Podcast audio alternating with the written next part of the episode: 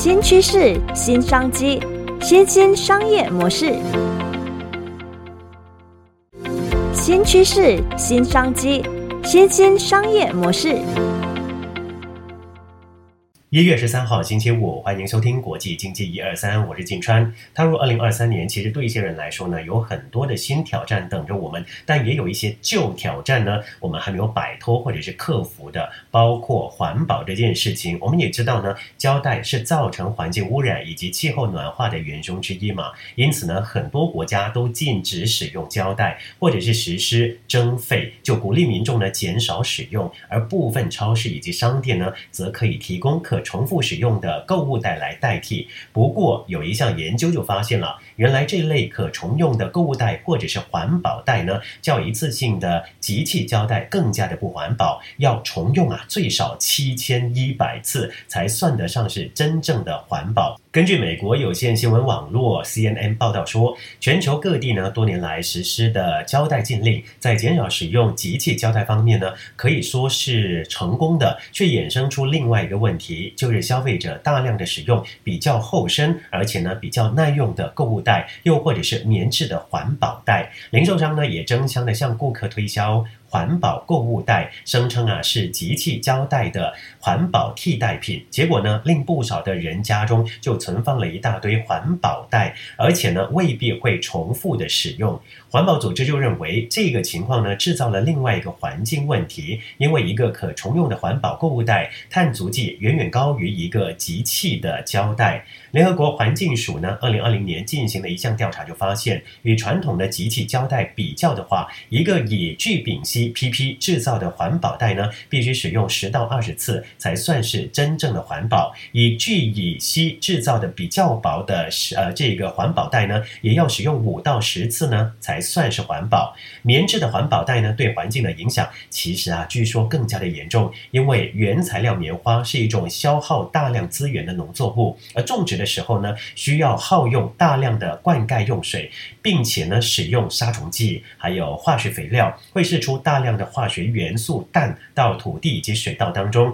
形成温室气体氮氧化物，意味着碳足迹呢较许多人所想象的高出了许多。这个组织呢报告就指出了一个棉质环保袋呢需要使用五十到一百次，对环境影响呢才会小于一个集气胶带。而丹麦的环境保护局呢，在二零一八年进行一项针对胶带以及环保袋的调查，利用气候变化、臭气层变薄、空气污染以及用水量等等十五个环境指标来计算，就发现啊，一个棉质环保袋应该使用最少七千一百次才能抵消对环境的损害。如果是使用有机棉花制造呢，更需要使用二万次。那如果平均一天用一次的话呢，七千一百次，大家计算一下，一个棉。式的环保袋要用多少年呢？再加上我们家里啊，应该不只有一个棉质的环保袋吧，对不对？通常呢，我们一般在出席一些活动啊，现在很多商家他们都会用这些棉质的环保袋，诶，就放他们的一些见面礼啊，或者是呃一些刊物啊等等的。因此呢，你会在一年当中不知不觉累积了好几十个棉质环保袋呀。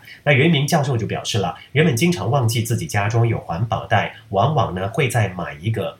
他就认为人们应该避免这种情况。虽然研究显示，购买集气纸袋或者胶带在环保的角度上呢，可能比较环啊比这个环保带来的好，但使用集气胶带会助长丢弃的文化，应可免则免。那另外呢，英国政府就证实了，为了减少污染，一次性餐具、盘子、包装盒等等塑料制品呢，将会禁止使用。而数据也显示，英国每一年消耗了十一亿个一次性的盘子，是四十二点五亿个一次性的餐具，其中呢，只有百分之十被回收。根据研究，食品外卖包装盒、餐具等等，在全球海洋垃圾当中占比最大。二零二一年十一月到二零二二年二月，英国环境部就这个问题呢进行了磋商，最终推出了有关的计划。一个塑料叉子呢需要二百年来分解，也就是说，我们的海洋将被垃圾填埋，并且污染两个世纪。新禁令呢将会阻止数十亿塑料产品所产生的污染环呃影响，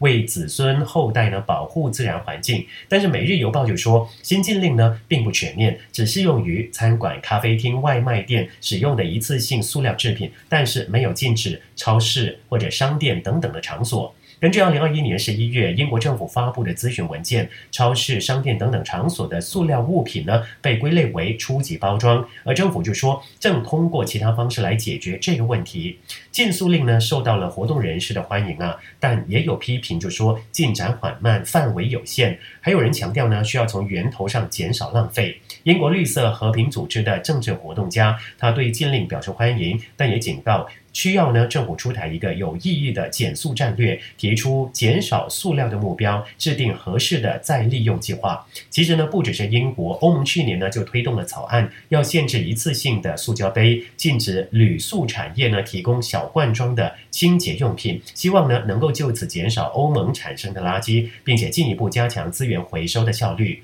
欧盟在二零二零年就开始禁止使用常见一次性的塑胶制品，包括塑胶餐具、吸管等等。但是欧盟官员希望呢，能够进一步的处理外包装的问题。欧洲啊，平均每年每人呢生产一百八十公斤的包装垃圾，如果不采取行动呢，到二零三零年就会再增加百分之十九。在欧盟的草案当中，也要求产品需要符合可生物降解的时间，让消费者知道购买的物品呢需要多久的时间才能被环境降解，更能进一步的打击厂商透过假研究、不实的声明这些呃飘绿的行为。我个人还是觉得哦，有些时候呢，我们在给好多好多的优惠，就希望大家呢能够呃资源回收啦，或者使用比较呃环保的这一些材质或者用品的时候呢，呃不要忘记要回到最根本，那就是教育。如果这个教育真的做不好的话呢，嗯，我相信在未来呢，你还是要不停的用这些呃好处啊来利诱大家，鼓励大家做环保这件事情哦，有一点治标不治本啊。如果少了或者失去了这些利益的话呢，人们可能就不再。啊，去做环保这件事。比如说，我的公寓呢，其实最近也置放了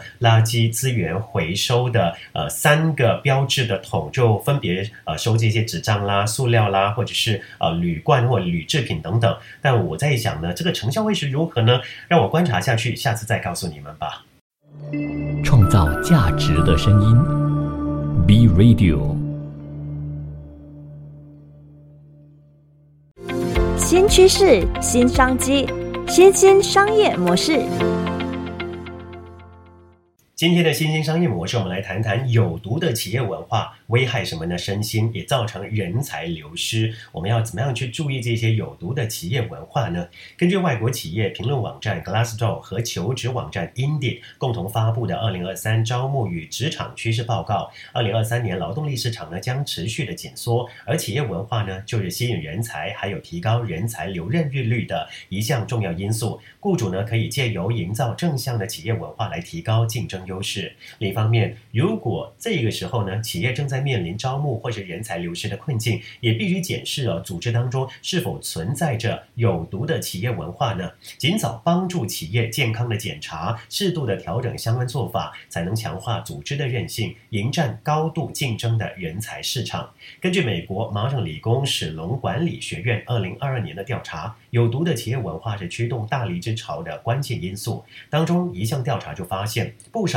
以创新闻名的企业与同产业。类别的这些企业相比呢，离职率比较高。比如特斯拉的离职率啊是福特的三点八倍。有毒的企业文化在以产业区分的人员流失率调查当中，影响力呢甚至高于薪资十倍以上。研究就发现，当员工越频繁或者积极谈论到有毒的企业文化，就认为文化当中有不尊重、不包容、不道德、残酷还有暴力等等特征的时候呢，越有可能怎么做呢？就是离职了。福布斯就提供了以下八个具体面向。可以借此呢判断自己是否处在有毒的企业文化当中。第一个就管理风格是否基于恐惧、恐吓、高压或者是言语暴力呢？其实有些公司呢还的确存在这样的一些文化哈。第二个，你是否常常看到在背后捅同事一刀、说八卦以及散布谣言的行为，而没有管理层介入呢？关于这一点哈，有一些管理层会觉得这是同事之间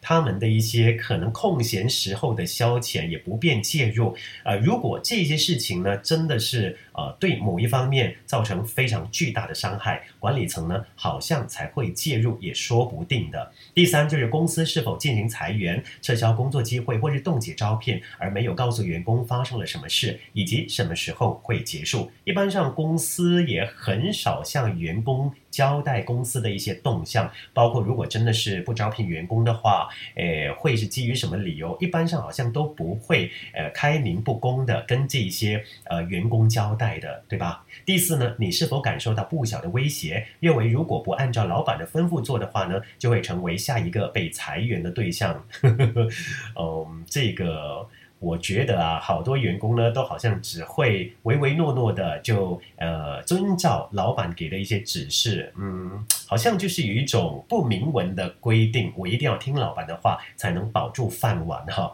第五，你是否感受到自己被直属主管利用、骚扰或歧视？第六，你是否需要长时间在周末工作而无法考虑你的个人生活呢？这好像说出很多人的心声哈。第七，你的老板是否对你做的事管太？多或在你的电脑上设置侵入式窥探软体呢？第八，公司是否有提供不同的工作方式，包括了远距离、混合或者弹性选项，或者你被迫呢一个星期五天到办公室工作呢？有毒的企业文化影响范围呢，比想象中更加的广泛。美国心理学会在二零二二年四月到五月期间进行了调查，结果就发现，超过二千名受试的工作者当中，百分之十八的人描述所在的职场呢有程度不一的毒性，百分之三十的人提到曾经遭受从职场或是顾客而来的骚扰、言语还有肢体暴力。如果长期处在有毒的企业文化，工作者就会感到压力、焦虑，还有抑郁以及倦怠。慢性压力呢？其实会阻碍我们的睡眠，提高人体被感染的风险，而且呢，可能引发心脏病，还有忧郁症。